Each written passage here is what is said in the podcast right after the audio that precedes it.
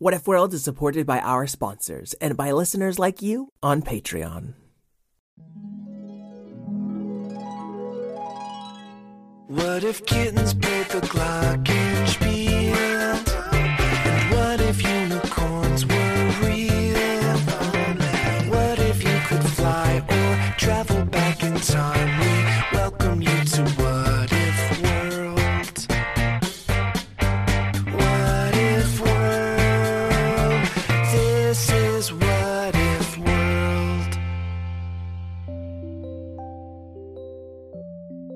Hey there, folks, and welcome back to What If World, the show where your questions and ideas inspire off the cuff stories. I'm Mr. Eric, your host, and today we're starting off with an interview request from Jackson. Hi, Mr. Eric. My name is Jackson. I am a humongous fan of your show. My question is, what if Mr. Eric interviewed Harigo the tree? And my questions for Harigo are, why do you like chocolate so much? What is your favorite type of chocolate? Did you get any chocolate for Valentine's Day? And has Fred the dog ever tried to eat you since you are a tree? Thank you. Bye. Wow, Jackson, thank you so much. We've never interviewed Harigo. You gave us some great questions to start off with. And I also reached out to my two original patrons, my niece and nephew, Teddy and Liddy, to get some bonus questions. Finally, my helper, Miss Lynn, gave me just a couple more. Now, outside of Jackson's questions, which we just heard, I do not know what these questions are, and neither does Harigo. So you're about to hear a truly off the cuff interview. Oh, now you might be wondering who Harigo is. He is a big old tree who loves to eat chocolate and first appeared in episode 22. What if a tree named Harigo ate a chocolate who was talking? But today, Harigo will be doing all the talking right after he gets into the studio.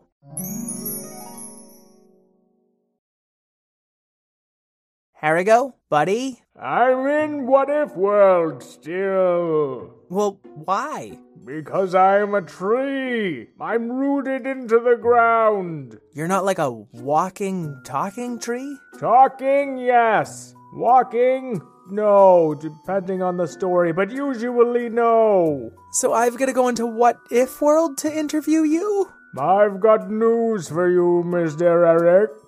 Yeah? You're already here. Hey, oh, I I thought you just ate chocolate, Harigo. You're not thinking of eating me or anything. no, I just know you don't like coming to What If World. I love coming to What If World. I, I just don't like getting eaten while here. It- it- besides, this isn't about me. We've got to ask you your interview questions. Well, hurry up about it. I haven't got all day. Sorry, are you going somewhere? No, but it's noon, so I only have half of the day.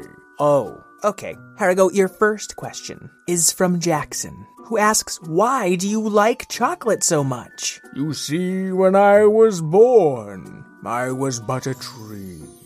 Are you doing a flashback? More like dramatic narration. Okay, it's just that that's usually my job. And as I grew, I started to realize there was a what if out there that would someday bring me to life, and I would have no choice but to love chocolate. so it's just part of who you are? Nothing you can do about it? I can make sure I make healthy and responsible choices, but I will always love chocolate, no matter what I do. Well, that's a perfect segue into our next question. What is your favorite type of chocolate? Mr. Eric, I love all chocolates equally. Well, that's very generous, but you must enjoy some chocolate more than others. From the darkest chocolate of the richest cacao to a melted M&M off of your shoe. How did that get there? You didn't have to eat my whole shoe, Harigo. and yet I did. It's just it's a long walk back to What If World. Next question. All right, this one comes from my niece Liddy, who asks, "Does the chocolate you eat make you more chocolatey brown?" Hmm, more of a rich mahogany, but yes, the more chocolate I imbibe, the more of a beautiful, rich, earthy brown I become. Unlike humans or other trees, I am nourished and enriched by the chocolate I eat. Aren't I lucky? And then my nephew Teddy asked, What is your favorite color? I have a rare form of color blindness, where I see only in shades of brown. So I guess brown. Brown? Brown. Okay, Lydia and Jackson have a, just a couple more chocolate questions for you, so we're gonna do like a lightning round. No, don't talk about lightning in front of a tree, Mr. Eric. How insensitive can you be? I'm sorry, uh, rushing water round? Acceptable. Do you like making chocolate sandwiches? Only if the bread is also chocolate. Are you made out of chocolate? I have an ooey gooey chocolate core, but I don't know you well enough to describe it. Is your house made out of chocolate? I am my own house, so kind of. Did you get any chocolate for Valentine's Day? I wait till the day after and buy it on super clearance. Did you eat your grandma that was made out of chocolate? Probably should have read that one in my head before saying it out loud. All right, yes. My grandmother was a piece of chocolate covered caramel with a sprinkle of sea salt. And just because she is. How is that possible? Because anyone can be a family, Mr. Eric, and Grandma Coco may live in my belly, but that's not because I ate her. It's true. He takes very good care of me. Although he could come to visit more. I'm always visiting you. You live in my belly. Oh, now he talks to me. Grandma Coco, you're derailing my interview. Yeah, I mean, I really do want to dive into the grandma made out of chocolate thing, but we just have so much more to get through. It's okay. I'll just sit here in the dark. I've got a whole family of fireflies living down there. Leave us out of this, Harigo. Um, Miss Lynn asks, You have such a lovely singing voice. Yes, I do. Next question. N- Uh, uh, what's your favorite song to sing? Anything public domain. The itsy bitsy spider climbed up the water spout.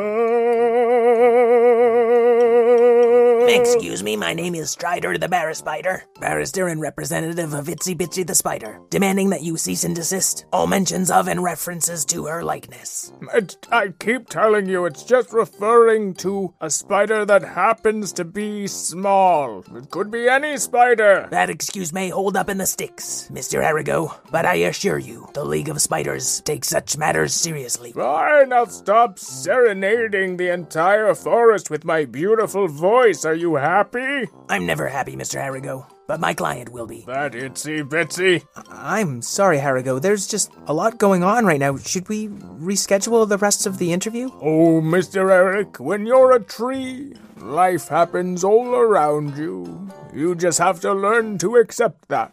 That is very wise. And I think a good segue to this question from Miss Lynn. Do you have any regrets? I tried to eat a talking chocolate, and I drove away my best friend, Husilla the owl, in the process. Well, yeah, those sound like big regrets. I've been raised with every advantage a rich, loamy forest, woodland creatures all looking out for each other. The presidents of What If World have declared this a protected forest. You regret all that? I should have been more giving towards my friends and fellow woodland creatures. But for so long I was a taker only. I mean, except for the fact that I'm a tree. So I already give back more than most humans. Whoa, when did this become about me? I regret that it took me so long to learn that with great privilege comes great responsibility. Excuse me, my name is Strider the Barra Spider, barrister and representative of Spider Man, here with a cease and desist order for any line referencing or inspired by, with great power comes great responsibility. Uh, but Spider Man didn't even say that. Uncle Ben said it first, and Aunt May more recently. It depends on your Spider Verse. Oh, let me see that. So maybe I'll just um, go. This is pretty airtight. Okay, I won't use the great power line, but with great privilege does come great responsibility. I implore you not to finish that sentence. okay, Teddy asks, What is your dream job? I'm already doing it, helping make sure those around me can get what they need, providing shelter with my leaves and trunk, food from the nuts I drop, and helping maintain harmony by being a listener first before sharing my sonorous voice and expert opinions. So, wait, what job are you describing? I'm self employed as a tree. That's a job? Uh, you, I mean, you don't ask a dog what their job is. I guess you're right. And people are not defined simply by their work. Oh, well, then I think I have a great question for you. What's your hobby? Uh, you seriously don't know? Oh, singing, I guess? Hardly. That's just something beautiful that happens naturally as the wind blows through my hollows. No, my favorite hobby is. Well, look! Mm, maybe I don't talk to enough trees, but I, I don't see anything. I'm doing it right now! Oh, are we playing charades? You are a stationary tree. No, Mr. Eric, look! I'm dancing! I'm not sure you and I have the same idea of what dancing is. If only you'd stick around for several hours, or days, or, or years, you'd see that we trees are always dancing. Oh, as you grow and sway and reach and change, it is not the fastest dance, but yeah, I see it. I mean, you couldn't possibly. It's been like 30 seconds. Well, uh, but a breeze just blew recently, and Breezes don't tell me what to do. Look at here we go. we made them dance again. There goes all dancing in the breeze. Here we go. We'll be back tomorrow. We'll make you dance to some ska music. Joke's on you. I don't even know what kind of music that is. Sorry, it's the Skanawana winds. They blow through here every now and then, making a ruckus. wow, Harigo, I never realized how being rooted in the ground like this, you could still lead such a rich, full, and interesting life. You fast moving creatures have trouble seeing what we're capable of. But I forgive you. Oh, good, because I was just about to apologize. Uh-huh. Well, listen, we're almost out of time here, so I've just got two more questions. The first was from Jackson, who asked Has Fred the dog ever tried to eat you since you're a tree? I hope not. Since I'm a chocolate filled tree, I'd be especially bad for dogs. Oh man. I thought I was gonna have an awesome cameo, but now I just gotta go puke up a stick. I'll meet you back in the studio, Mr. Eric, on your fluffy carpet rug. You know the one that's really difficult to clean? Fred, can't you just get sick here in the woods? Like an animal? Um, yes. That's so funny, Mr. Eric. I'll kiss you later, Daddy. Oh, that's coming up real fast. Fred, just wait one minute, let me grab my gloves. You said you had another question for me. I know, but my dog. He ate an imaginary stick filled with imaginary chocolate. He'll be fine. Okay, I guess I'm just more worried about my rug. Oh, Daddy never lets me roll around on this fluffy rug in his studio. It really doesn't stink enough, if you ask me. Okay, yes, uh, last question. Um, really quickly, do you have any goals you want to accomplish in the future? Uh, oh, of course I do. Who doesn't have goals for their future, Mr. Eric? Are you talking slower right now on purpose? This is the same speed I've always talked. I'm a tree. Oh, that imaginary stick's not sitting right. Goals for the future. Go. I want to make the forest a more welcoming place, while also teaching people to respect it and the creatures therein.